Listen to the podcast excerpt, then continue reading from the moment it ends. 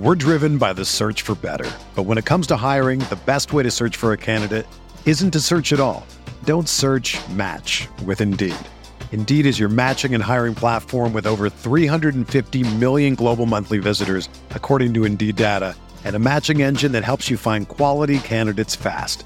Ditch the busy work. Use Indeed for scheduling, screening, and messaging so you can connect with candidates faster. Leveraging over 140 million qualifications and preferences every day, Indeed's matching engine is constantly learning from your preferences. So the more you use Indeed, the better it gets. Join more than 3.5 million businesses worldwide that use Indeed to hire great talent fast. And listeners of this show will get a $75 sponsored job credit to get your jobs more visibility at Indeed.com/Blue Wire. Just go to Indeed.com/Blue Wire right now and support our show by saying that you heard about Indeed on this podcast. That's Indeed.com/Blue Wire. Terms and conditions apply. Need to hire? You need Indeed.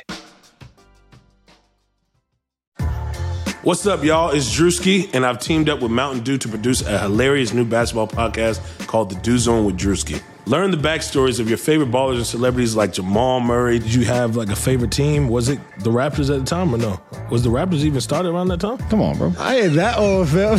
You talking like I'm 50. Taylor Rooks, Asia Wilson, and many more. You won't want to miss this. Listen to The Dew Zone with Drewski on Apple Podcasts, Spotify, and wherever you listen to podcasts.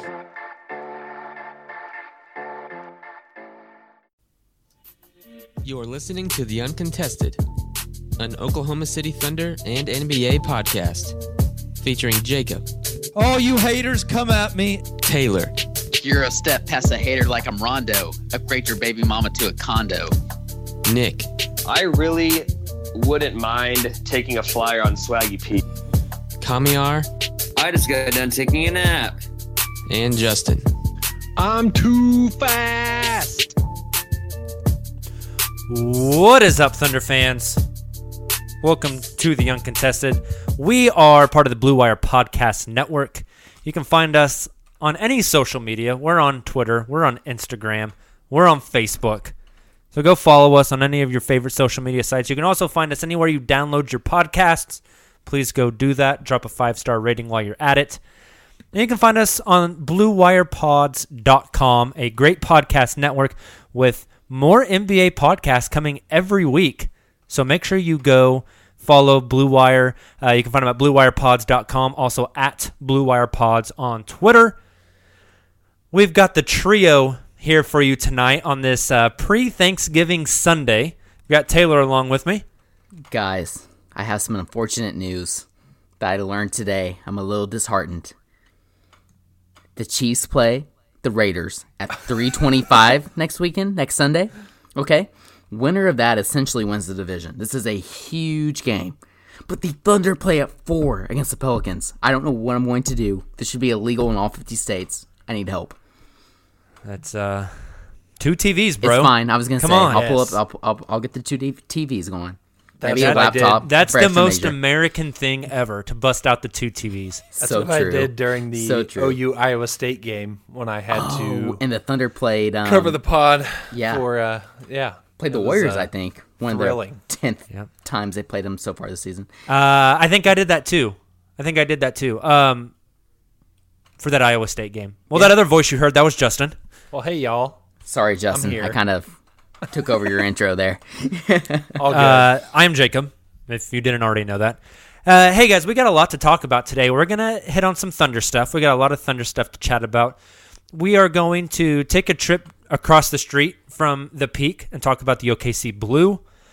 We're going to give out 1 month in NBA awards. We're going to talk Rookie of the Year, Most Improved, Sixth Man, DPOY, Coach of the Year, MVP, all that good stuff.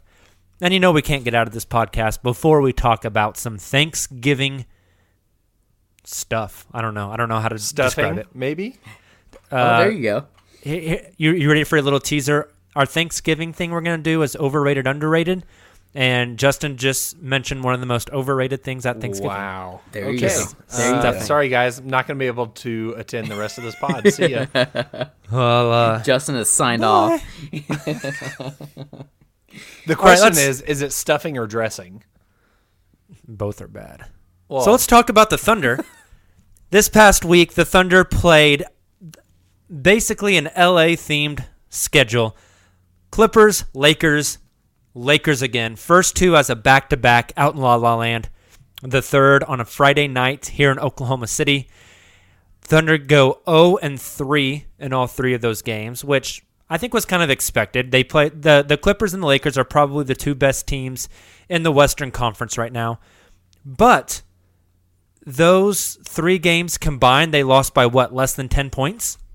Competitive tanking, y'all. Competitive tanking. So let's just start off with kind of a review of this previous week.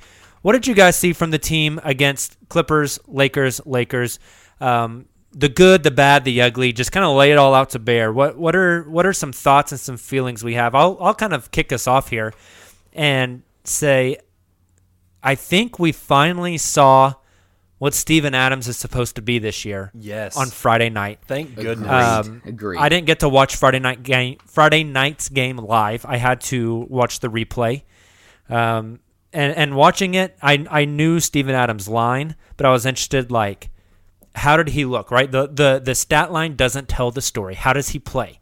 And I went in and I watched, and he looked really, really good. He looked maybe as spry as I've seen him all season. Yep. Great passing, rebounded decently, finished at the rim. A couple little floaters and stuff. I mean, he was dunking the ball. He was getting up. He was actually jumping. The free throw stroke looked good. Like physically, I felt like it was the best I've seen from Steven, and I felt like they focused on him a lot. He took 10 shots, which is, I feel like, more than he's taken all year. I don't have stats in front of me. It feels that way. Yeah. He looked good. He looked real good. What's that little video? Maybe it's from Jersey Shore or whatever, but it's that like crazy tan buff dude saying, "You look good. You look good." You know what I'm talking about? Yes, that's awesome. I'm laughing, but you're right. I feel like if I was in the post game scrum that night, that's what I would have said to Steven. Just play him that. Yeah. I think going into that game, it was pretty shortly before tip off that they announced Noel wasn't going to play, so you knew it was going to be a big opportunity for Adams because coming out of the last matchup with the Lakers, you had people clamoring for Noel to get the start. There are people on Thunder Twitter just straight up saying we need to trade Steven Adams and just throw Noel out there because of how well Nerlens Noel played in that first game against the Lakers. Yeah, no, I agree completely. And I've been pretty critical about Steven on Twitter, not because I don't like him. I love Steven. End of the day, I think that the Thunder, if they trade him, hopefully they keep him for the rebuild. I think he would be great for that in that role. But with all that being said, he has not looked like himself, and we've talked a lot about that on this podcast, whether it's mental or physical, I'm not sure. But he looked sharper in both aspects, right? He looked sharper physically. He was jumping, which he hasn't really, which seems crazy, but he really hasn't been jumping that well. I feel like that, at least that I've noticed since the beginning of the season. That makes me think that the injury factor was definitely right. So there's a physical, big piece of it. Right, exactly, a physical aspect of that. Which I think makes me feel better about his performance this season, because if it was part physical and part mental, which it may still be, the mental part could be more difficult to overcome. I mean, look at a guy like extreme example, but like what Markelle Fultz was for a long time, or even like some of the stretches that a guy like Terrence Ferguson goes through on the Andre Roberson when he was healthy. Example. But no, I'm exactly with you. But even mentally, I think those kind of feed off each other because he was better physically, right? And he started off well. So I think that kind of fed the rest of his game, fed the rest of the evening for him. He was sharper with his passes. He was sharper with his shots. Just everything looked better from Steven. And I think that's a really good point, Justin. I think both those kind of feed off each other. Anything else from this past week that really jumps off the page, either positive or negative for you guys? So I think honestly, the only thing I think I have right now, and it's actually a very big positive, and I should have pulled this up before the podcast and I haven't, but it seemed to me that there was a new player or two that stepped up for each game. It wasn't Chris Paul having a great week. It wasn't Shai having a great week. It wasn't any single player having a great week or stretch of games. It was a new player stepping up each game with somebody else stepping up and playing well also. Even after maybe a poor game, like Shai kind of struggled against the Clippers. He kind of struggled against the Lakers the second game. His third game was incredible. Gallo. He really struggled against his former team, the Clippers, but played a great two games against the Lakers. Obviously, Steven has had a rough first stretch of the season, like we just mentioned, and he played great this last game against the Lakers on Friday. It seemed like a new guy was stepping up each game, and I think that kind of shows the depth of this team, but also kind of gives you something to root for as a Thunder fan. You know, like there's no Russell Westbrook or Paul George who just is going to take over. It's going to be a new guy each game with another guy like a Bazley or a Hami or a Ferguson who's going to step up with him. And that's been a lot of fun for me, at least personally. It's been interesting because it's totally different. And you kind of just mentioned this without Russ or PG. I mean, how many games did the Thunder win where Russ and PG had a bad game? Very few. It's probably a really small number, but now, you know, I don't know who you want to determine as the best two players on the Thunder right now, but I think there's been a handful of times where, you know, they've looked good in spite of their two best players not playing well because different people step up, and it's a totally different feel to the team. Yeah, no, definitely. And then just this team's fight and will in general. You know, it really kind of gives you something as a fan to kind of fight or kind of get behind, right, and root for. For example, I think the best example of this I can think of, and this is kind of recency bias, but the first thing that pops up to me from this past week of Thunder games is against the Lakers on Friday. That third quarter, like all the way until like the last, 6-7 minutes maybe of the third, or probably less than that. That's not very much. like 5 or 4 minutes left in the third. Thunder were really struggling. They were continuing their third quarter woes. The Lakers went on a huge run. They're a great third quarter team so far this season. They've been playing great in the third quarter, and that showed. At that point, there was a part of me who just kind of felt like it was over. And Justin, I think you cover this game, so you know even better than I do. Yep. But it felt like oh, this is getting out of hand. Yeah, the Lakers dropped 28 points in 5 minutes. There it is. To start the third quarter, and they were on fire from three. It was ridiculous. They were. KCP went crazy. What was crazy was they were hitting everything from three, but it was also the transition game. Like, OKC had done a pretty good job to start the game of limiting transition, which was an issue the first game against the Lakers in LA. And they did a pretty good job, but then that third quarter came, and that's where you had the no-look, behind-the-head kind of touchback between AD and LeBron on the fast break that was all over Twitter. And it just, like you said, Taylor, it felt like this thing's over.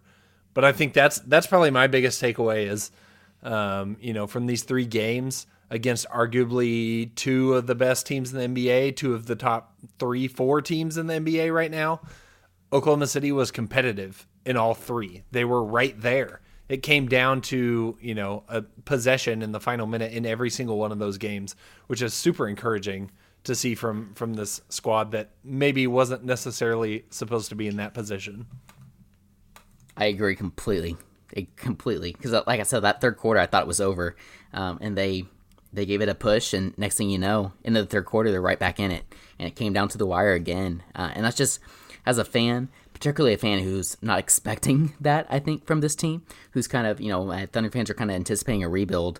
It's really exciting and something kind of stand behind, you know, a team who's willing to fight and exceed expectations. So yeah, I was excited. Hard workers. Two big things that I kind of took away from this week that I wanted to touch on real quick.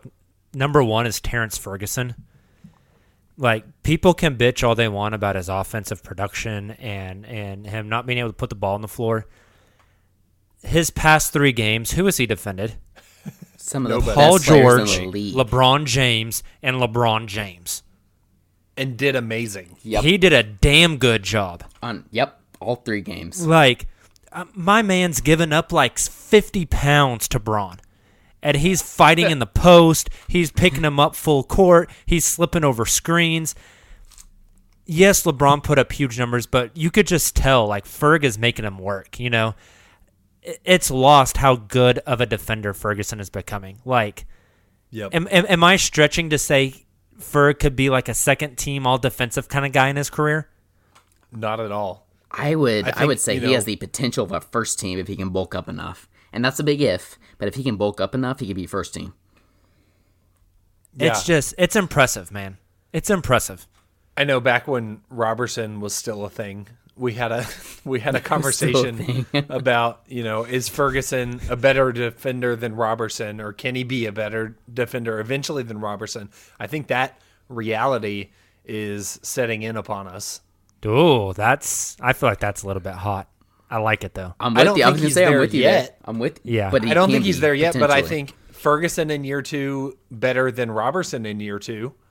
Oh, 100%, yeah. Agreed. So also, he's trending that direction in my mind. LeBron has 60 pounds on Ferg, per Google. So 60 pounds? Oh, my God. It may not be recent, but per Google, LeBron is 250 and T. Ferg is 190.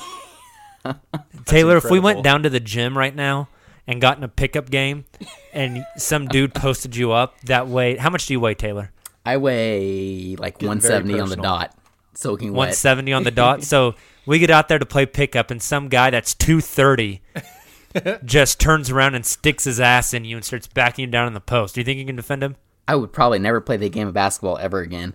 At that point, that guy might eat me. Dude, so this sums up like my paltry high school basketball career pretty well. I love this. I feel like in low-level high school basketball teams, you have one of two scenarios for your center. Either the really tall, skinny kid or the really short, fat kid. And if I'm matched up against another tall, skinny kid, it was usually a decent matchup. But if I got put against the short, fat kid, I just got bullied around. And that's how that feels to me. That's awesome. That's good. Ferg played great on Paul George too, though. And his defense is... I think amongst Thunder fans, sometimes his defense is just criminally underrated. Yeah. The other thing, my takeaway from the week, is Shai is having ups and downs, and sometimes his stat line doesn't look good, and sometimes he gets in foul trouble, and sometimes this thing happens, and that thing happens. And you know what? As a fan, I am very excited that he's having ups and downs. Because if he only has ups, where does the learning take place? Where does the growth take place, right? It's kind of like a life thing, right? That Exactly. If you're always comfortable and good, you are never focused on getting better at something. But with the ups and downs, he can see inconsistencies. He can see places where he can grow, places where he can get better, places that he can improve. And I feel like I say this a lot, but progression isn't linear. It's up and down. Right? I mean, when you look at it from like 30,000 feet, you want it to be trending upwards. But when you zoom in real close, it's a series of up and downs that are eventually leading you to a better place. And the growth comes from the struggle with Shai. Yep. And I feel like he started the season hot. He's experienced some struggle, and he is growing and getting better from it. And I think that come February, March, we're going to look and we're going to say, damn, I'm kind of glad that Shai had some struggles in November because he grew from those things and he became a better basketball player. And even further out than that next season. Yeah, right. Yeah. Right. Or next, 2-3 years down the line. So let me ask a question then. What do you think is his biggest weakness that was kind of revealed this last week? That's a great question. Yeah, that is a really good question. I think a few things. I love his smoothness. I love how he just kind of coasts across the court whenever he drives in. I think we've seen pretty consistently now, though, he struggles to finish against big shot blocking guys like JaVale McGee, like Dwight Howard, guys of that caliber.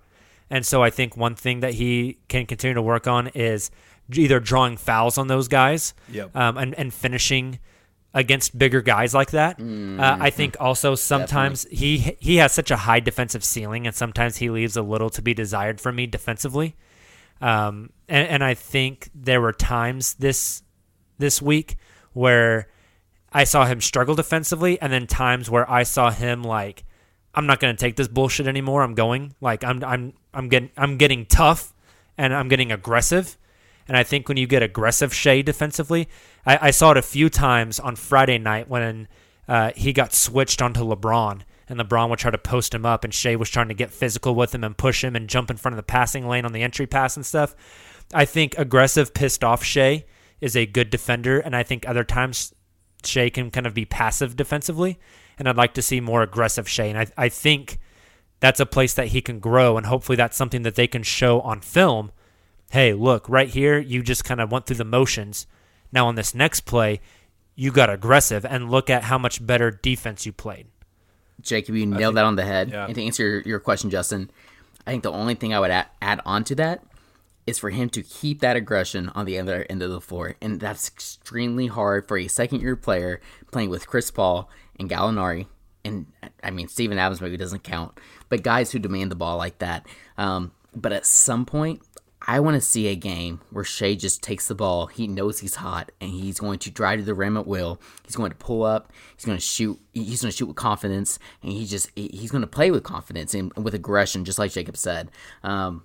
I agree 100% on the defensive end. I would like to see that translate to the offensive end as well. See him be less selfless and more selfish, which is a very strange thing to say, particularly for a Thunder fan who has followed Russell Westbrook his entire career. I was going to say, sounds like you have Russ as his favorite player for as long as I have. That's very strange for me to say. I would like to see some more Russ in Shai. But I also realize that that's not necessarily fair to ask, or maybe realistic to ask at this point, so early in the season or so early in Shai's career. I just hope wait till those trades go down. Exactly. Yeah. Exactly. Well, hey, and you mentioned like him being a little less selfless. I think one place where through 15 games now I've seen him grow is his passing and his drive and kick game. Great point. Yep. He's not racking up the assists, but I bet if we looked at his potential assists from his first 5 games versus his potential assists from his last 5 games, I bet they're two pretty significantly different numbers, because I feel like he is driving now. He's realizing he's drawing that attention, and he's kicking to shooters. He had a play in that game on Friday against the Lakers where he drove and saw Hami cutting. And he drove and then dished to Hami. He had a lob to Steven. Yeah, I feel like he's starting to realize when he drives, he has a lot more options now, and that playmaking is going up, and that's something that I really, really like to see. He's gaining confidence as he plays, which is just, I mean, you can't ask for any more for a young player like Shai. I'm extremely excited about Shai. Like seriously, yep. I'm about to order. Trying to decide if I want to wait until the Memorial jerseys come out, the City Edition this year, or just go and get like they're already out, bro. Oh, that's a good point. I forgot about that. They just dropped them on Friday. Our guy Justin tweeted that out. I forgot about that. Maybe you should follow me on Twitter or something. Yeah. Actually, I retweeted that too. That's really bad at me. Blind retweets. It's all Taylor's good for. Literally. Blind retweets. All right, well, hey, guys, let's move on from the games from this past week. Last little note from last week, though. In that game Friday, Hamidou Diallo made his return and played pretty good. Good until tell me more, Jacob. Tell me more until the beginning of the fourth quarter. Hey, that play where I think Chris drove and kicked to Hami, who was standing flat-footed right at the three-point line, and he just exploded past LeBron and threw one down. Slammed it. Yes, I have that. That saved on my computer. From flat-footed to getting to the rim. Holy shit, man! That was exciting. He just hit the accelerator and beep, beep. It was impressive. But in the fourth quarter, Hami goes up to contest a LeBron layup. He got called for a foul, kind of bounced off LeBron. And I think the injury actually comes when Hami is falling away from Bron and his arm hits Muscala on the way down. Yeah. And he rolled around on the floor and looked to be in incredible pain. It was actually kind of difficult to watch. How dare LeBron hurt the greatest player in the league? It kind of made me sad. Like, you know, I was like, oh man, like, yeah. It's like when a dog whimpers, you know, and you're like, little puppy, poor puppy. That's kind of how I felt with Hami. Yeah, he's our little adorable Hami. Yeah, came out today on Sunday. Hyperextension sprain in that elbow. It's the right elbow, which is the one he had surgery on. Is it the right elbow? Yep. I think it's the right one. Yep. He will be out Monday night's game against Golden State. They will announce a more specific timetable moving forward. But Dr. Peterson over here went to the old Google machine because that's how I diagnose things. Every time I've been sick, Google's told me I'm going to die. WebMD told me Hami has leprosy. I was about to say, Hami might have cancer. Dude, he's going to die. Legit, one time, I had this issue going on. Yep. And so I WebMD'd it, and Jacob literally told me Roman is not our sponsor this week. Told me I had either a chronic illness or cancer. Jesus, goodness. It was. Spoiler alert! It was both. Yeah. Do you guys want goodness. No. Those of you who are listening to the pod, we don't have any ad reads this week, so we're not trying to fill time as much. So, do you guys want the quick 30-second story of that illness, real quick? I love your stories, Jacob. I'm all in. Have I told you guys this story off pod before? I don't think so. I was gonna say I don't think so. Okay. I'm going to preface for those of you listening to the podcast, mildly awkward, so just prep yourselves, all right? I had a bladder issue, and so they did – what's the thing where they try to look at the baby in your belly? Ultrasound. They did an ultrasound on my bladder. Didn't see anything. You were pregnant. They did not an MRI, but they put me in a machine kind of like an MRI. Yep. A CAT scan. They did a CAT scan to see if I had any kidney stones or bladder stones. No go. And so we couldn't figure out what was wrong. And the doctor said, well, the next step is we need to get a look inside your bladder. And I said, oh, all right, whatever. Well, so how does that process work? It is not a fun process from what I've heard. There's one way in and one way out. Exactly. Oh, no. Ugh. And I said... never mind. This camera is about the size of an ink pen. No. And I was like, oh, no. Huh? Oh, and he said, so there's two options. We can go to the surgical center and get some anesthesia and put you under and get a scope, or you can just come in here to the office. I got some numbing gel, and you'll just sit up here on this chair. And I was like, what the hell? You just want me to slap some jelly on this thing and we're going to play pin the tail on the donkey? Yikes. It's the worst thing I've ever heard. I opted for the anesthesia, which is smart equally man. As awkward because now I am unconscious while someone's touching my penis. That'll get you arrested in some states. Ugh. Well, was everything okay? I'm assuming. I guess they stuck this camera all the way up in me, found nothing. They made me pee before I left the surgical center. Oh my gosh. And it felt like I was pissing out daggers that were on fire. Yeah. And so I'm half out of it on anesthesia in this bathroom, pissing, screaming my head off because it burns so bad. The nurse comes in there, tries to see what's wrong, and I'm in the middle of pissing. Dude, it was a bad experience. It was a bad experience. Yeah, and I paid money for that. Yeah, right. A lot of money for that. For them to say, the best part. Oh, your bladder looks fine. Jeez. It was bad. Holy Shout crap. Out to anyone still listening. Yeah. Right. What even got us on the story of we were talking WebMD. Talking about Hami. Oh, yeah, WebMD. Oh, yeah. So why don't you tell us what's up with diagnosing Hami? I'm glad it wasn't cancer, by the way. Yeah, no kidding. Although for how much money and pain I went through, it should have been freaking cancer. I needed some bang for my buck that day. So Hamidou Diallo. Hope he doesn't have to get his bladder scoped. Put him out till Christmas. He might have to get an elbow scope, though. Goodness. Yeah, he hyperextended his elbow. Which, like you said, Jacob, I think it's the same elbow that he had previously had surgery on during the – was it like the postseason last year? It wasn't even off season. And so pending – or per the good old Google, this injury can take anywhere from days to 3 to 4 weeks, kind of depending on how severe it is.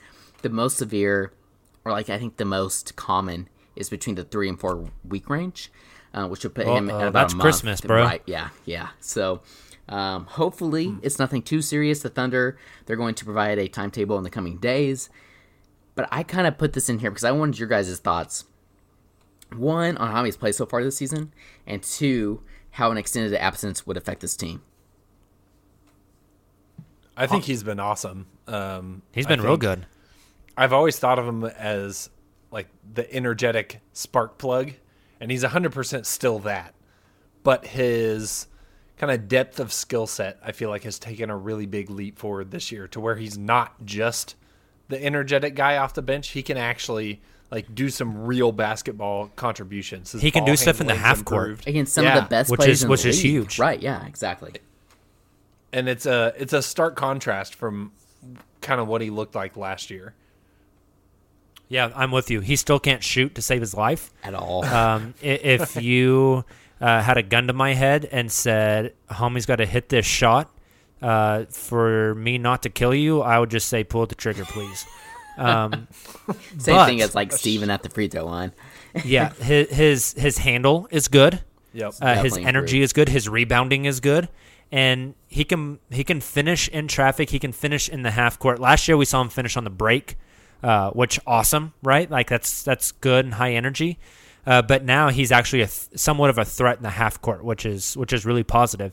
Let me tack on a question to that, Tayler. Yep. With Hami possibly having an extended absence, who do you think? Which is exactly what I was getting at, and it's going to be stinking Nader, and I am so mad about that. You think Nader's going to grab more minutes than Deonte Burton? Oh, 100%. For whatever reason, Billy has some like infatuation with Abdel Nader, and look, like Nader did some solid things this past week. Even he actually hit a couple three pointers. He was driving to the rim. Your and I definition of solid is different. But right. Okay.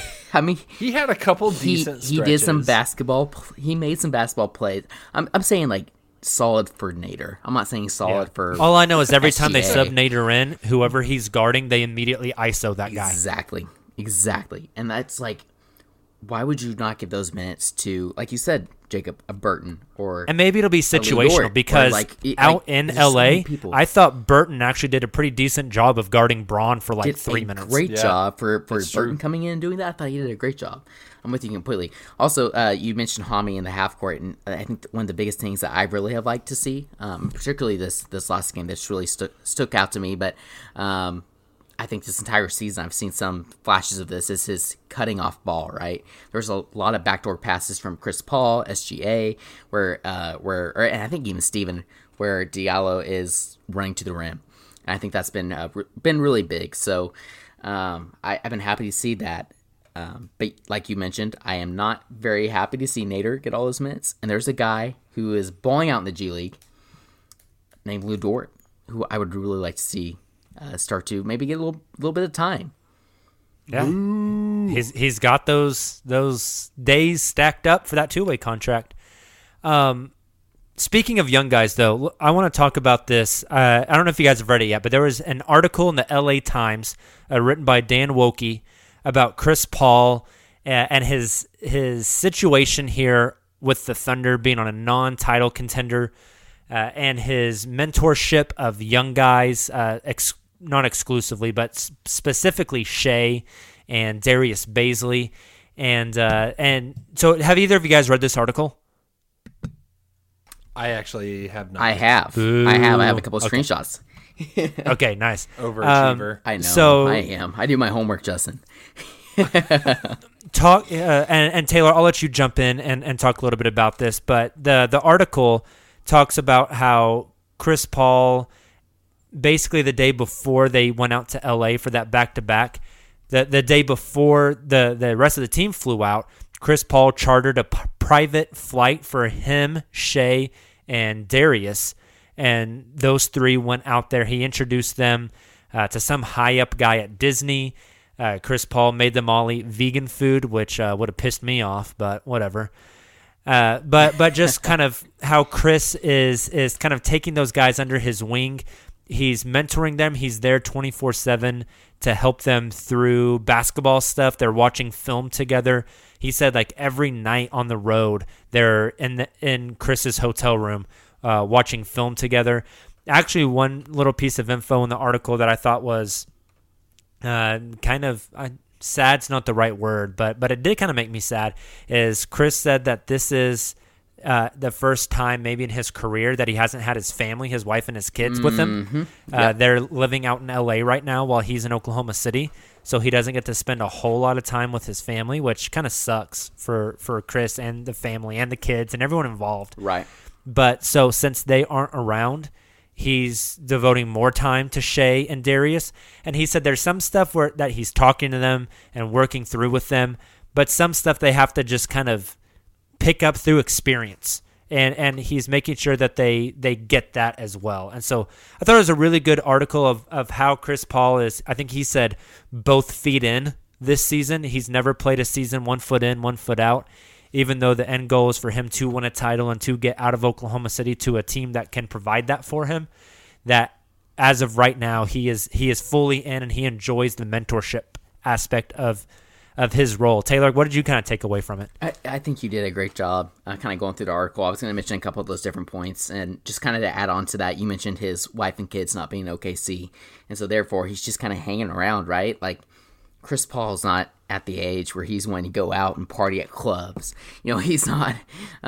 He's to the point now where he wants his family around. He wants people to be there for. And one thing about Chris Paul, and something I think that he even mentioned about being in Houston, is like there was two butting heads between him and James Harden. And maybe butting heads isn't the right term, but he was looking kind of to be that mentor, and James is there. And so he wasn't really able to do that, where here his kids, his family, his wife, his family is still in LA, right? And so he's able to be here and kind of be a mentor and like a, not a father figure, like a big brother figure for some of these guys. So a great quote from here is from Bazley. He said, he's been as available as you can get. He's like a 24-hour convenience store. Anything you want to know, anything you want to ask, anything you might need help with, he's there for you to try and help. I also think it's very telling that the two people that he chose, and don't get me wrong, as much as I love Hamidou, as much as I love T-Ferg, the two people he chose were Ferguson and Bazley. Now, I know they kind of... You mean Shai and Bazley? Or, sorry, yeah, not for goodness. SGA and Bazley, yeah, sorry. And I know that they kind of, those three kind of formed connections early on this season, kind of formed some chemistry, but I thought that was interesting. But regardless, you know, it's really cool to see CP3 kind of take this leadership role and also kind of see him enjoy it. You know, like he seems to really be enjoying it.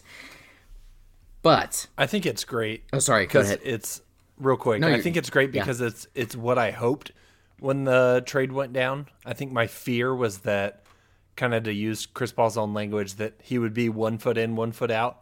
He would just kind of be there, costing a lot of money, not really engaged, not really interested in investing deeply in that like leadership role.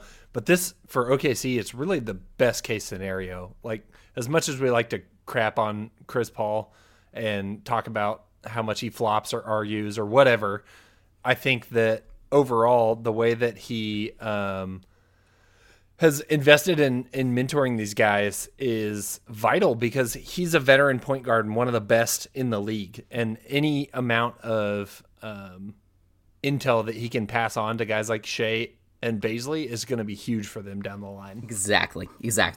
I think that's a great point. But this leads me to two questions I wanted to ask you guys tonight. He had a post-game interview on Friday. Andrew Schleck posted this on Twitter, so if you guys haven't seen that yet, go and check it out, because it was a great kind of peek into Chris Paul's competitive mindset. He's this leader, he's this mentor, but like Jacob said, he wants to win. So really quickly, before we move on, Chris Paul mentioned in his post-game interview, quote-unquote, "It's kind of stupid, to tell you the truth. Not sure if stupid is the right word. Shai and I were talking about this, but we have to figure it out. We have to figure out a way to win these games." And he was asked a question about winning these close games, obviously, or losing these close games that they have been, like we mentioned earlier in the podcast. And then he continued, "It'd be nice to win and learn at the same time. That's what we have to figure out." So he was obviously talking about, yeah, we have a lot of youth on this team like Bazley and SGA, but the talent's here. We have to learn how to win these games. So my question's for you guys. I'm going to go ahead and give you guys all these at once. You guys can just throw out your thoughts at me before we move on. What happens if this team continues to lose games? What happens if Presti trades Gallo and Schroeder and maybe Noel? You know, we've talked about maybe even Steven being traded, come trade deadline.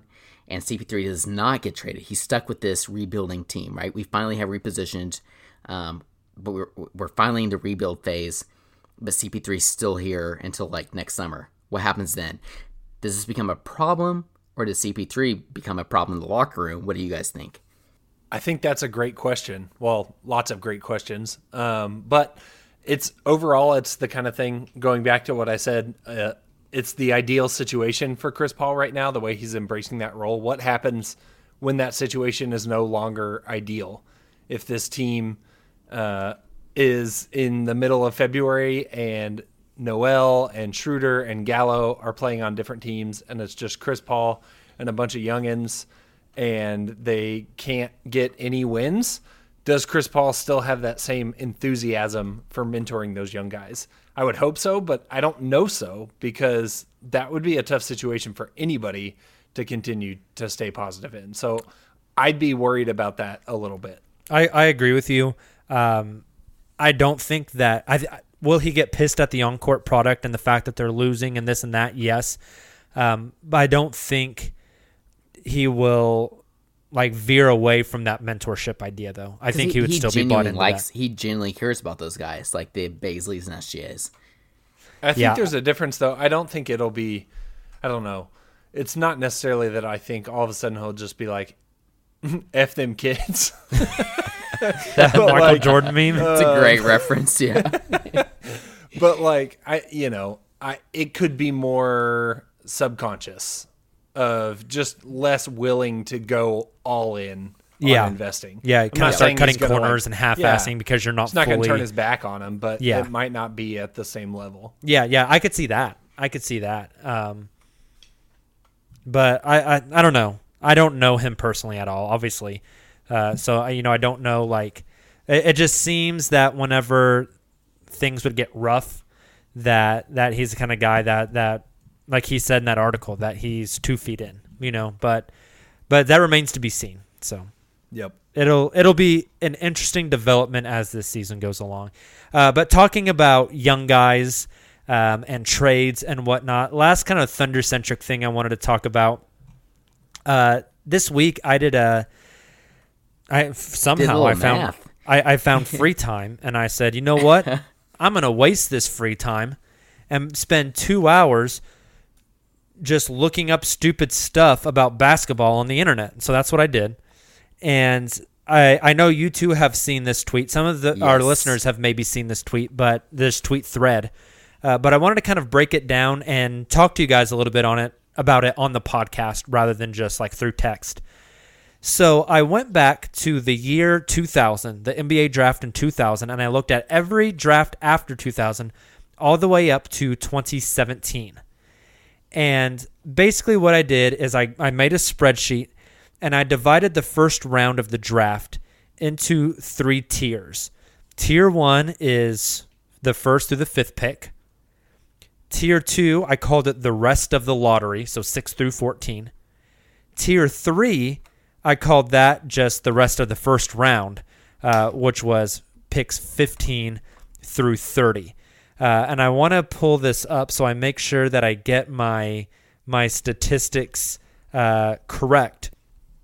But basically what I was looking at was, what is the percentage chance of a player that you select in each of these tiers becoming an all-star or an all-NBA player?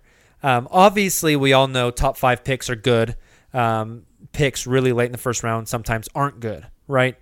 So these are the results I found. Looking at every first round pick since 2000 all the way up to 2017, I omitted the past 2 years.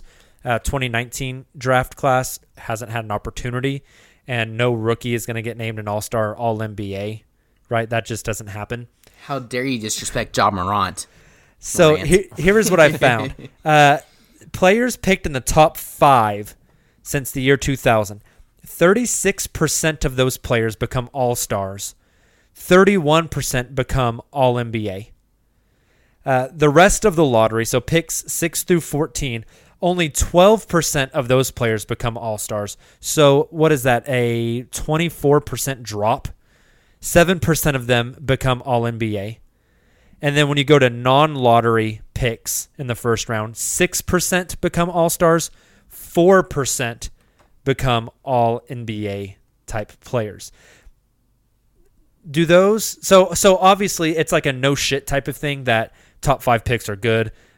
Picks in the 20s, typically not that good, right? Like, we all know that. But having specific numbers right here and the stark contrast between those numbers, did those surprise you guys at all?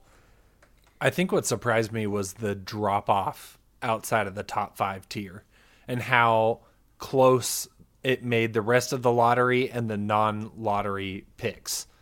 So, you know, 12, it's twice as many, 12% all-stars for rest of the lottery, 6% for non-lottery, but compared that to 36% in the top five, that's essentially, you know, it's all in all roughly the same odds of finding an all-star non-lottery as it is in late lottery. And I think that just kind of emphasizes for me how important it is for the Thunder to get in that top five position, not just get into the lottery at like, you know, an 8 or a 9 or a 10 or something like that, but really try to make that push towards that top five. Yeah, so that 36% out of five picks, that's about 2 out of every 5 players become all-stars in the top five. Obviously, wow. you can't cut a player in half, but about one and a half players in the top five each year become an all-NBA performer.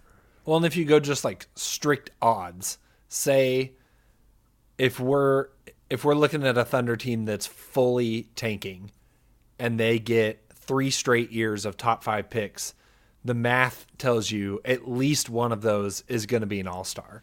Yeah. And I think you take those odds. Yeah, at least one of them is going to be an all-star and a really high probability that one of them will be an all-NBA performer. Right? So this research that I did was kind of born from this idea that I had tweeted and asked if I had put up a scenario. If, let's say, the Thunder get the 10th overall pick in 2020, plus they have Denver's pick, first rounder in 2020. I said, would you trade those 2 picks plus the Miami Heat pick in 2021? 2020. I was about to say 2021. Yeah. That's off the top of my head.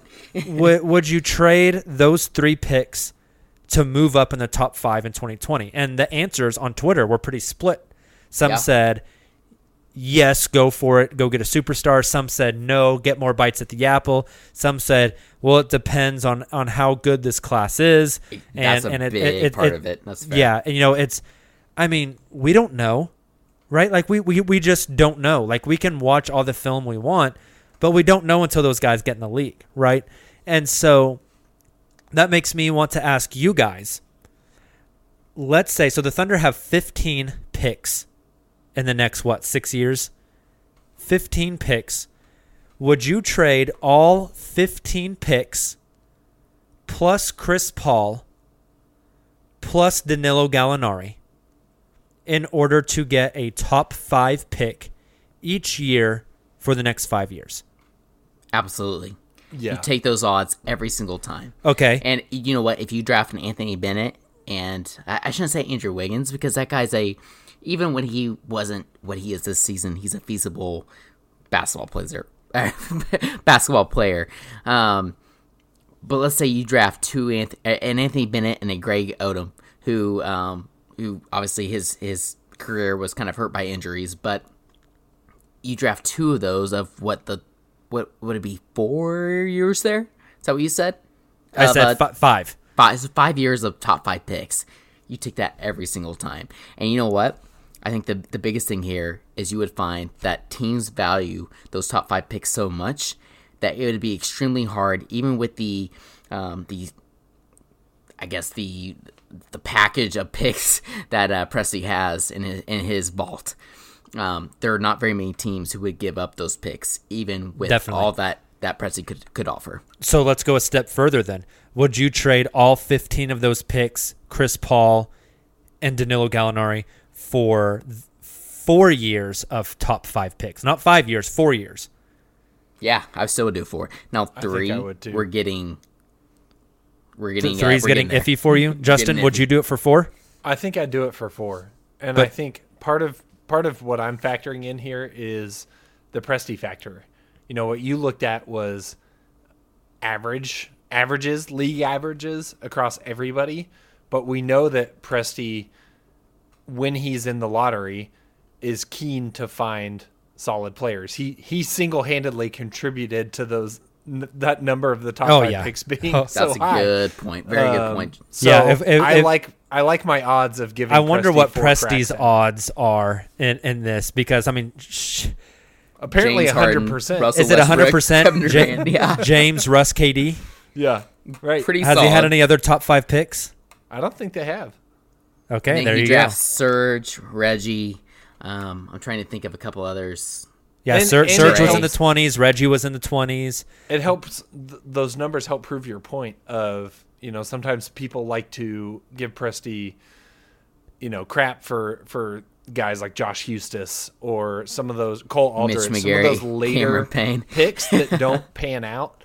But I think the numbers show you that it is kind of a crapshoot when you get to that point in the draft. I think my wet dream scenario is one of these years, the Thunder's own pick gets in top five, and then with the other picks they have, they're able to package together like three or four to get another top five pick. Oh, it's even better. Even better. Isn't that what the Pelicans did? Essentially. Yeah. Very similar. Yeah. So they kept they hit the lottery, essentially. Right. They got the number one, and they were able to use their other picks to move up into like top 10. But, oh man, that would be with Shai and Bazley, Hami /Ferg. I mean, that'd be really exciting. Yep, 100%. All right, I think that's all we've got for the Thunder. Let's move on and talk a little bit about the OKC Blue. Before we start to close this podcast out.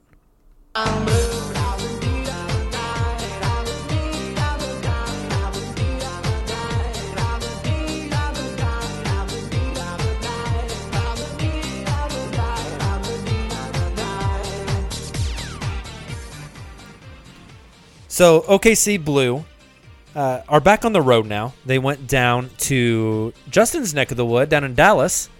Yeah. Played. Why am I going to forget the Dallas Texas Legends? The Legends. There we go. Lou Dort snapped down in Dallas. 32 points, 4 rebounds, 3 assists on 10 of 14 shooting, including a lot of dunks. On the Blue G League season so far, he's averaging nearly 21 points a game, shooting 50% from the floor, only 30% from 3. 6 attempts from 3 a game, 6 rebounds, 3.2 assists, 1.2 steals. Lou's looking legit, guys. I mentioned it on Twitter. He reminds me a little bit of Hamidou Diallo in the sense that he's hyper athletic. He's a bulldog defensively, and he can't shoot. But he's working on those things. He's only 20 years old, and I'm kind of excited. I'm excited for the moment when he gets the call-up to come up to the Thunder. And when he does get that call-up, if they give him time to actually play.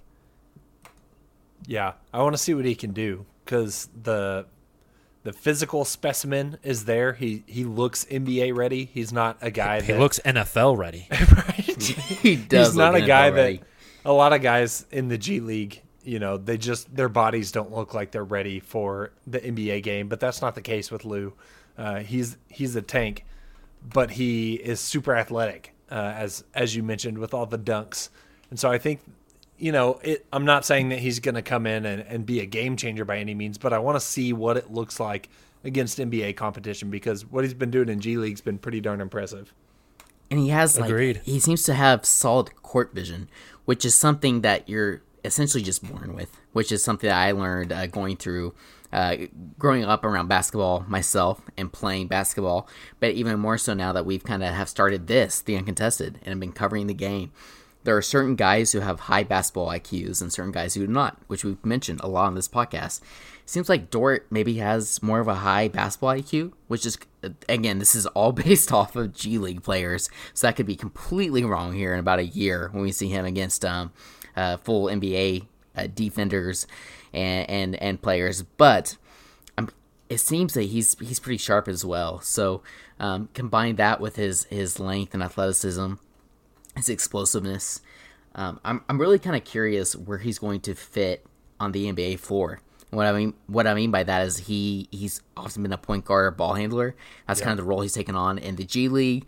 That's kind of who he was at Arizona State. I'm curious if he's going to be a point forward in the NBA for the Thunder, or if he'll be just a full-on four, or if he'll be like a Deonte Burton who comes in and plays like a two, between a two and a four. I'm very confused on where he's going to fit in with the Thunder. So I'm curious to see your guys' thoughts on that.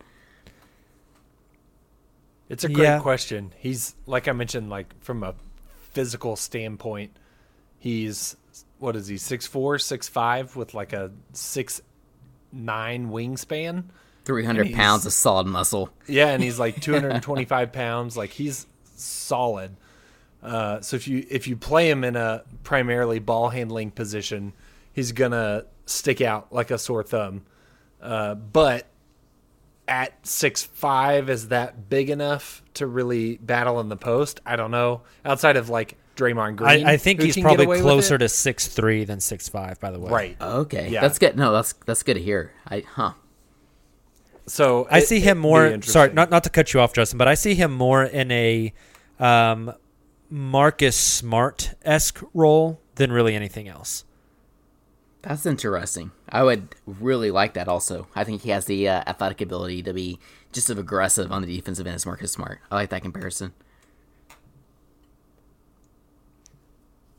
So I have – sorry, that was awkward transition.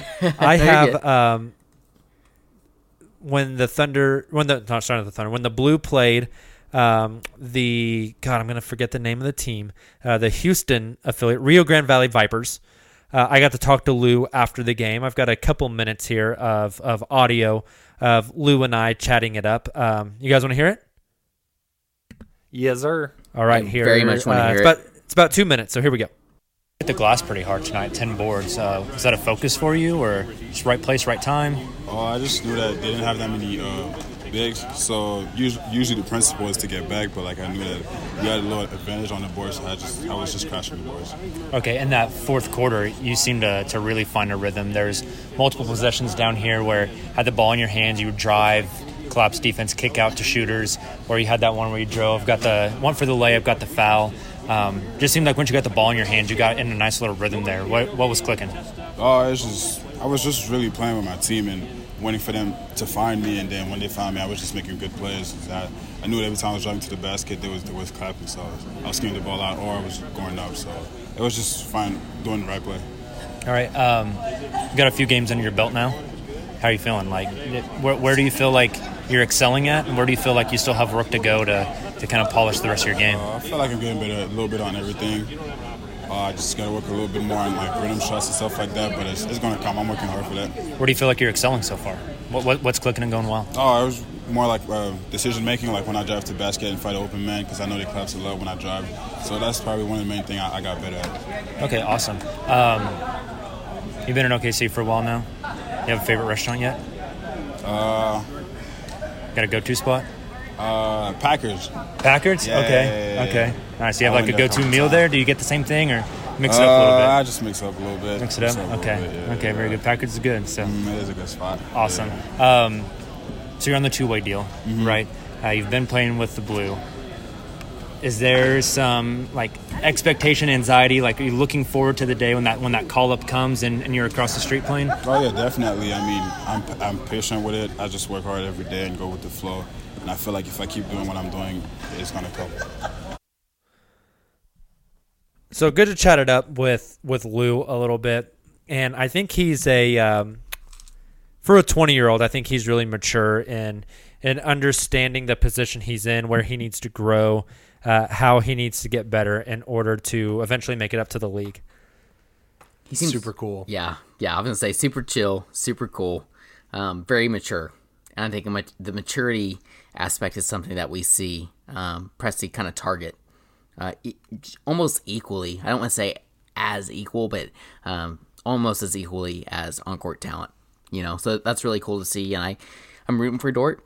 I hope he gets to see some time. You know, we mentioned Hami being out. It'd be cool to see some guys like Dort and Burton get time over Nader. That's just me personally. But, yeah, we'll see.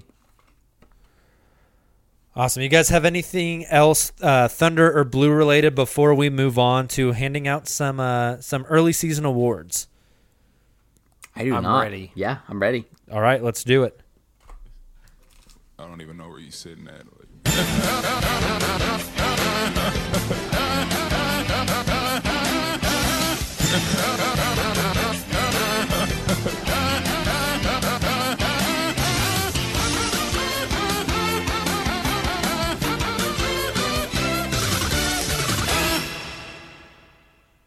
All right, guys, about 1 month into the NBA regular season now, each team's played like 14 to like 16-ish games.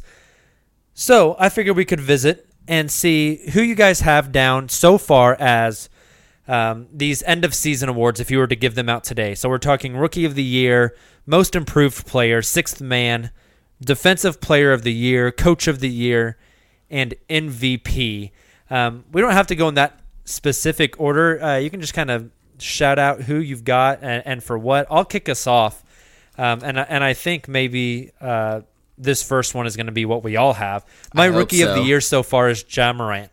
Yes. Yep. Damn straight. Did you guys see that move? Chance? That move he put on Dwight last night. He like goes, the wraparound layup. He goes up under for the reverse. He goes up with the left, or no, sorry, goes up with the right. Switches to the left with the reverse layup over Dwight. Yeah, he Howard. Like put it on Dwight's back. Like he reached around Dwight and then flipped it off the glass. I trade all the draft picks in the world to get Ja Morant with Shai. Dude, he is cold. He is so good. Shout out Kamiar, by the way. He mentioned that. Yeah. He asked us that earlier. Any chance that when Zion gets back, he can make a push to get in the conversation, or is this thing basically Ja's to lose? I think he'll be in the conversation. I don't know if it would depend on what he could do, whether that conversation is just, you know, yes, he deserves to be a part of it, or yes, he's a legitimate contender. But so far through 1 month of the season, Ja looks pretty much head and shoulders above every other rookie. Yeah, no, I agree. I think Zion would have to be putting up some ridiculous numbers once he gets back. First of all, he'd have to get back soon. And I'm not sure when he's supposed to. Haven't really had any updates on that. But and then the other thing is, like, I'm not sure who is second behind Ja right now. Like maybe like Rui out in Washington. You know, he's been putting up some solid numbers. Hunter's had some decent stats. Kobe White probably would be second. He's had a couple like huge games, but he's not consistent like Ja has been. So I think. With Zion coming back, he'd have to put up some like Darius Bazley, bro. Yeah, Bazley. Come on, Bazley's super solid. Bazley needs him some like 20-point games though to get in that conversation. No, he's first team all rookie. I'm all in. All right, what are some others that you guys got? Since we all matched on the first one, yeah. Justin, you want to go? Yeah, you go first. I've got a most improved candidate for you. Okay, goes by the name of Brandon Ingram. That's a really good one. That's a great pick. He will probably win it too. He's been killing it. I pulled up his numbers just to see because it was more of an eye test pick, but then the numbers backed it up, which is always a pleasant surprise. Let's hear him. He is averaging this season 26.3 points per game, 7.1 boards, 4.2 assists. All three of those are career highs. And when you compare that to his average from his first three seasons, 13.9 points, 4.7 boards, 2.9 assists. So doubling points, almost doubling boards, and adding an assist and a half per game. Shout out them Lakers. Killing it. That's really impressive. He's been incredible. I'm interested to see if those numbers dip when Zion comes back. That'll be fascinating. Sure. But, okay, I like it. I like that one a lot. Tayler, was yours different? Mine was different, and it was extremely homerish. However, I love that pick because I actually had Brandon Ingram on my fantasy basketball team, and I've had people like actually reach out trying to trade me for him with some like solid packages that they were offering, and I'm just like, no, I'm keeping Ingram. So I think he's 100% the front runner here. But I went ahead and went with Shai. He also has taken a big leap compared to last year when he was starting at point guard for a playoff contender. Obviously, he is almost doubled his field goal attempts, which I found interesting. He's averaging 16.2 field goal attempts compared to 8.7 last year. He's shooting right around the same, which is after almost doubling his field goal attempts. He's shooting 45.7% compared to 47 last year, which is huge. That's good to keep that consistency with the higher volume. Exactly.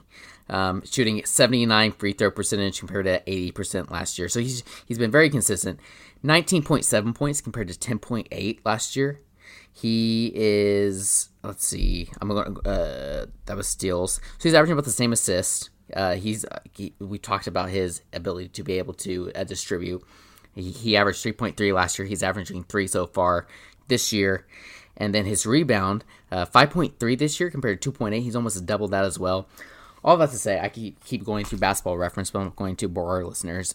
Shai's taken a really big leap in his game. Now, I will agree with Justin. It may not be quite as significant and huge as Brandon Ingram, but Shai's done a lot, and he's really almost doubled his stats, almost every major category so far this season for the Thunder.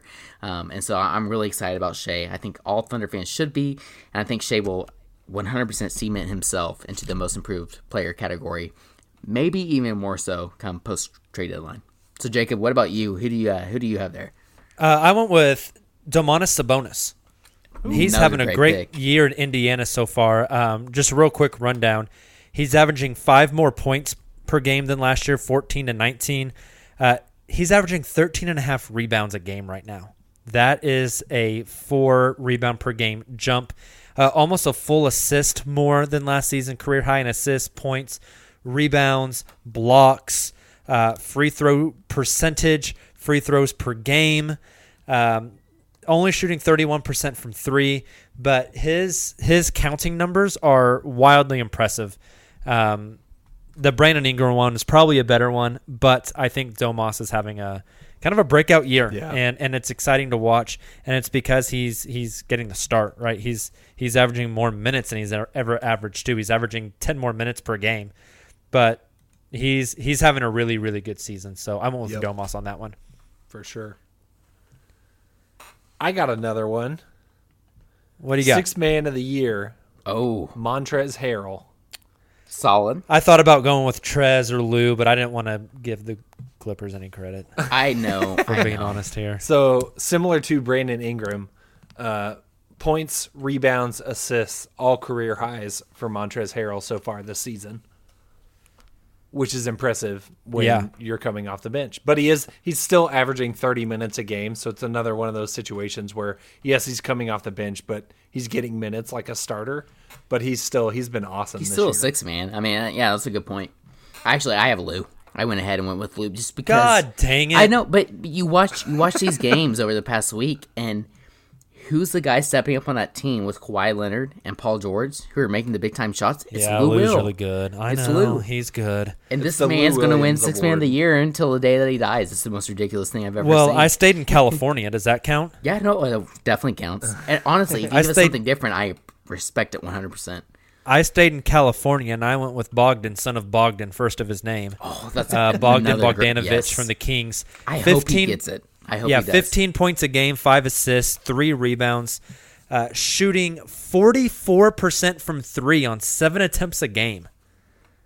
If Sam Presti traded a certain center whose name rhymes with if he trades Steven Adams to the Kings, I would not be upset if we got to leave Bog Dog in return. I'm on the edge of my seat wondering who you were referring to there. My only worry is Bogdanović is already 27 years old. I don't care. He's already outside of the timeline. He will shoot three-pointers until the day he's like 40. He can hoop. He can hoop. Defensive Player of the Year, maybe we have the same on this one as well. I'm tired of big men getting defensive player of the year because guards need some love. And I'm going with the guy we've already talked about on this podcast, Marcus Smart. That a boy, my man. He's a bulldog, man. He's so damn good. That's exactly who I got. Awesome. Justin, are you different than us? I am. Okay. But I tried to be intentionally different because Rudy Gobert going to be in the conversation. Anthony Davis probably going to be in the conversation. I went with, through the young season, Bam Adebayo. Nice. He's been playing solid for Miami. Miami's been really good on defense so far this year, and I think he's been a big part of that. I respect that a lot. A great pick. I wonder if we all have the same coach as well. I think there might be a chance that two of us have the same. Anybody not go with Monty Williams? I went Frank Vogel. Okay. I went with Monty Williams. Justin, who you got? I got Monty as well. Okay. Yeah. It's such an unbelievable coach, unbelievable human, so much solid dude. 10 of 10. He's done a phenomenal job. And Phoenix is playing well. I would vote for him for coach of the year, but sometimes I feel like coach of the year trends more towards teams that overachieve.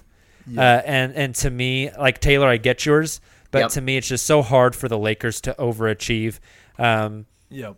You know, I think there is an infinitely larger percent chance that the Lakers fire Frank Vogel than Frank Vogel wins coach of the year. No, it's just the perception base. Fired, you know? He deserves. I didn't expect Luka. Or goodness, sorry, I didn't expect the Lakers. I'm reading ahead on my notes. Spoiler alert! Spoiler. I did not expect the Lakers to be first in the West, playing so well so early on. I expected them to be. If you guys go and listen to our preseason predictions, I predicted the Lakers to be like fourth, and then eventually be in the Western Conference Finals. I thought it would take them that long, but they haven't yet.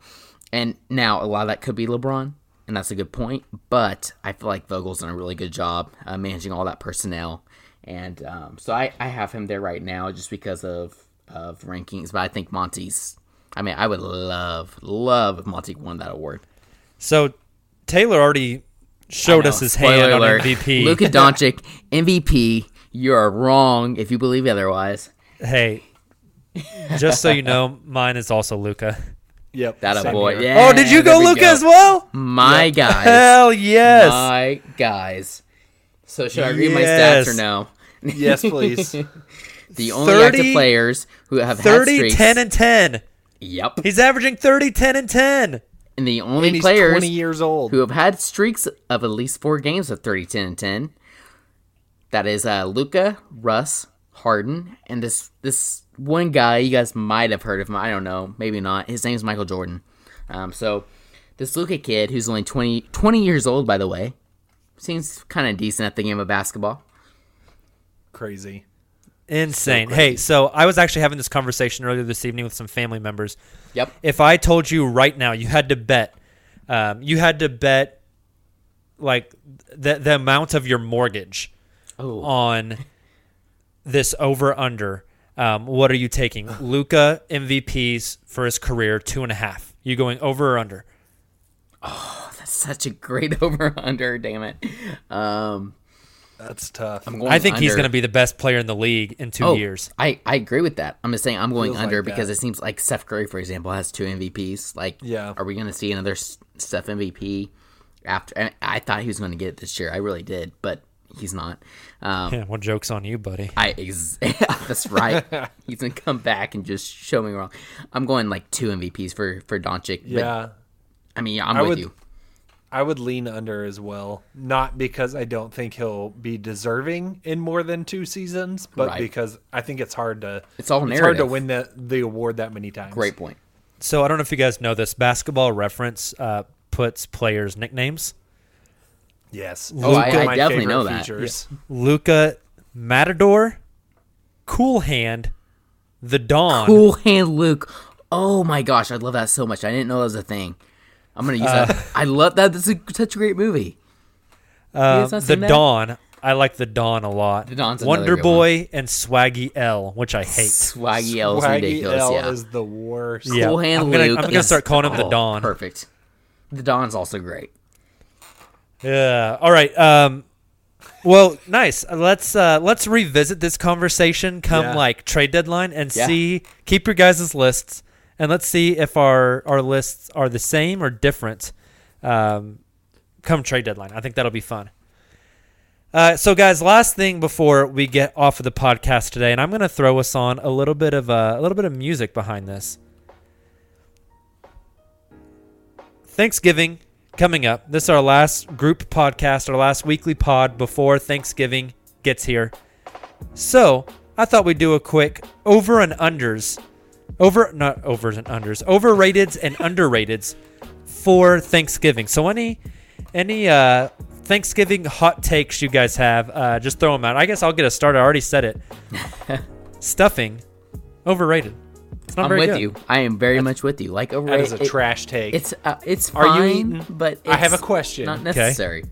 Is it like from the box stovetop stuffing, or is it like homemade stuff? I've had both. Doesn't matter. It does matter. It matters deeply. It matters, and I'm still like in this either way. I'm not huge on the stuffing. That's a shame. I've got another one for you guys. Another overrated here is the cranberries. Very overrated. Cranberry sauce? Overrated. I'm going to quit this pod. Overrated. Justin disowns us. So, again, it goes back to, is it homemade or is it like the weird jelly out of the can? Both. I literally have had both. Okay. I come from a very homemade family who makes all the homemade stuff and... I've had both, and I'm not a fan. I pulled this up earlier today. So y'all know what Time Hop is, where it shows you like old tweets and posts and stuff. Yep. 3 years ago today, I tweeted, cranberry sauce is the best part of Thanksgiving. There is no debate. The rest of you are wrong. Immediately Justin's followed so by, disappointed in me right and now. And guess what one item was missing from my family's Thanksgiving spread? SMH. That is hilarious. I am a cranberry sauce stan. Okay, Justin, give me the fresh stuff. We're all wrong at some stuff. It's okay. Give us your underrateds. We need some underrateds here. I have another overrated. You guys are gonna just like hate. But I'm gonna go underrated is the sweet potato casserole. Okay, now we're talking, my man. My fiance loves sweet potatoes. Yeah. Overrated. Marshmallows on top. Just casseroles in general. Okay, that's fair. Like, it depends, though. You're talking green bean casserole, and I'm all in.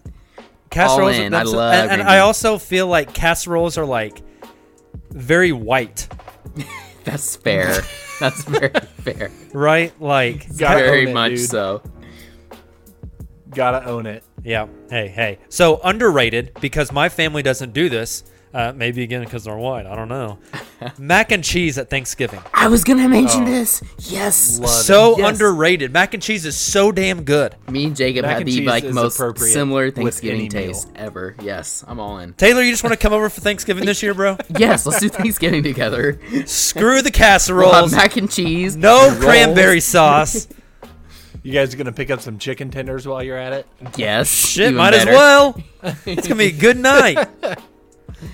You know who are monsters is the ones that serve salad at Thanksgiving. Okay, yeah. Yes. Like, not interested. I'm with you there. No, thank you. With you there. Also, I guess this one would be overrated. Store-bought rolls. Yeah. I want the homemade stuff. And homemade. For my entire life, I have thought that my grandma's rolls at Thanksgiving were homemade. And one year I said, man, we're all out of rolls. And Grandma said, just get some more out of the freezer. And I was like, what the hell are you talking about, Grandma? You don't store rolls in the freezer. If we're out, we're out. She was like, no, just get them out of the bag. And I was like, what do you mean get them out of the bag? Found out they're not homemade. Oh, heartbreak. Dude. Okay, so I've had a similar experience. What's not a lie? But my grandma has Is this actually, even am I adopted? Yeah, right. My grandma like usually makes homemade rolls and they're the best, but there's been like a couple years here recently. She's getting old, Grandma, darn it, where she has done the frozen rolls. I was so upset. But one thing, okay, underrated. One thing that our family does every single year, homemade pecan rolls, pecan cinnamon rolls. They are the greatest thing ever. That sounds amazing. So good.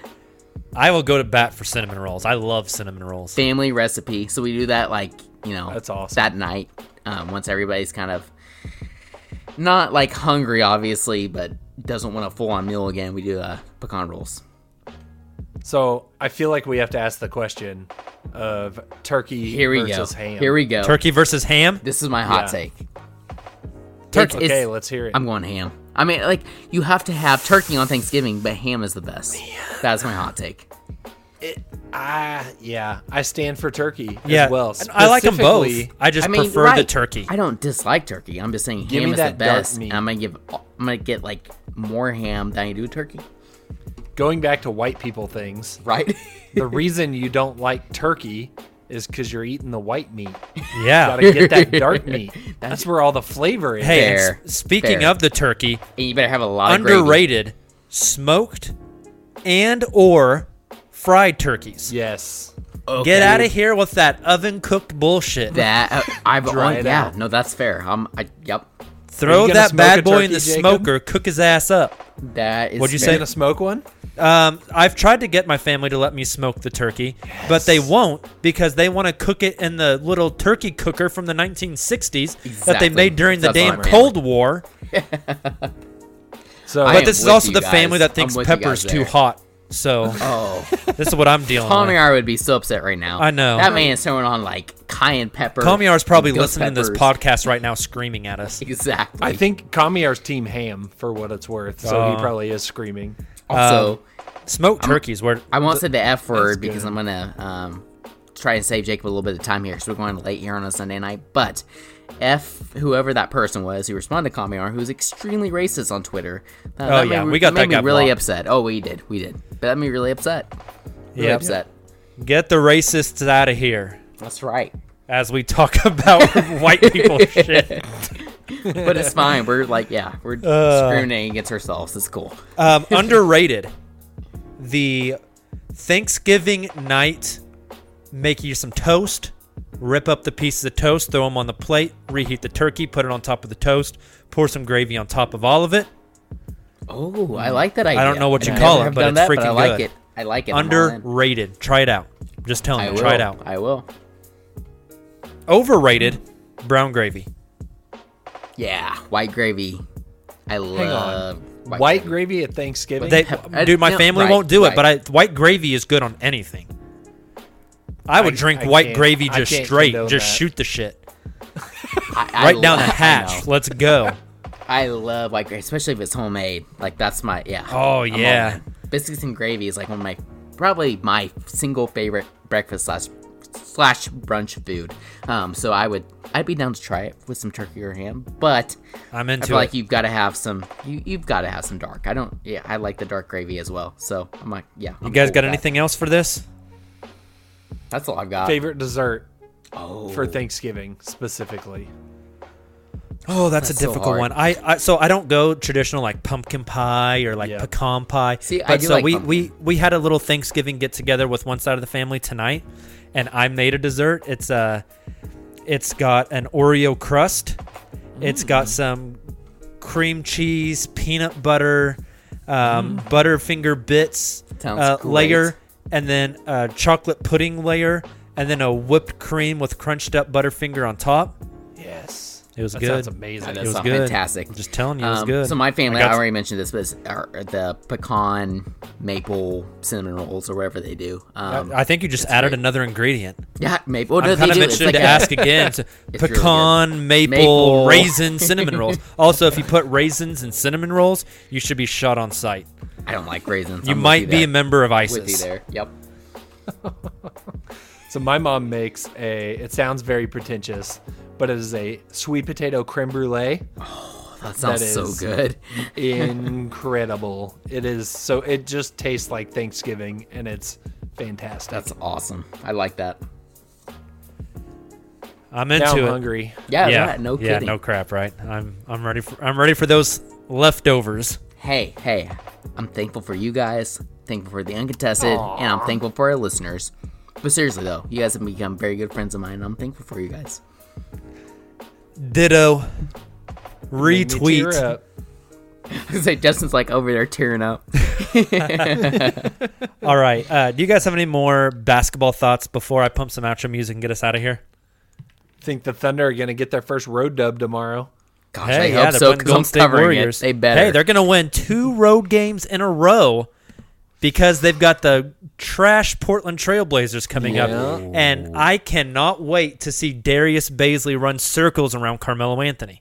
Oh, my gosh, yes. Oh, I'm so excited for it. So excited. Yes. Who's the better number 7 in Thunder history? I'm into it. All right. Well, hey, like Tayler said, we are super thankful for you guys for checking out our podcast, to our ride or dies who have been with us since day one, to the people who've joined this season, to those of you who just tuned in for your first ever episode with us. You guys rule. We appreciate you. Make sure that if you haven't already, just go ahead and click that subscribe button on this podcast, because we're pumping out pods after every single Thunder game and a weekly podcast every Monday morning for you. So we've got you guys covered for the entire season. Also, check these dudes out on Twitter. Tayler is at Tayler_P15. Justin is at OKC Tracker. Myself, I'm at ThunderMob405. And the podcast is at the_Uncontested. Handful of games up on deck for the Thunder. They do not play Thanksgiving Day. Nobody plays Thanksgiving Day. That's football day. But we are bookending Thanksgiving with a Wednesday and a Friday game with the Thunder. So make sure you're following along. You can get those post-game pods. You guys have a great holiday week. Hopefully you're off work. If you're not off work, just don't work and enjoy your holiday. I hope you enjoy all the great Thanksgiving food. We will be back with you guys. You'll hear us again, I guess, tomorrow, which is, if you're listening today, Monday night. This man has got you guys covered. Yep, the Thunder versus the Golden State Warriors out in the, not Oracle anymore, the new arena. Chase Center. The Chase Center. So we'll chat with you guys then. Have a great Monday. Thunder up.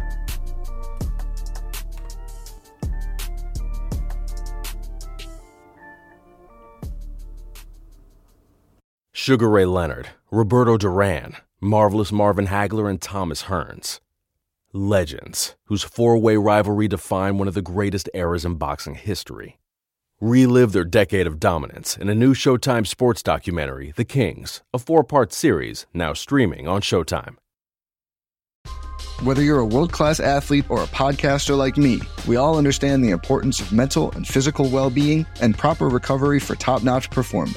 That's why I'm excited that Unified Healing is sponsoring this podcast. Unified Healing is a new and super innovative global network of wellness centers powered by Energy Enhancement System, or EE System. If you haven't heard of the EE System, you'll want to listen up. This technology promotes wellness, deep relaxation, purification, and rejuvenation.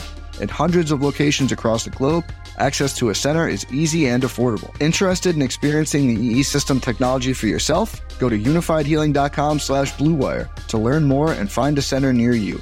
That's unifydhealing.com/Blue Wire. No material or testimonials on the Unified Healing website are intended to be viewed as medical advice or a substitute for professional medical advice, diagnosis, or treatment. Always seek the advice of your physician or other qualified healthcare provider with any questions you may have regarding a medical condition or treatment and before undertaking a new healthcare regimen, including EE System.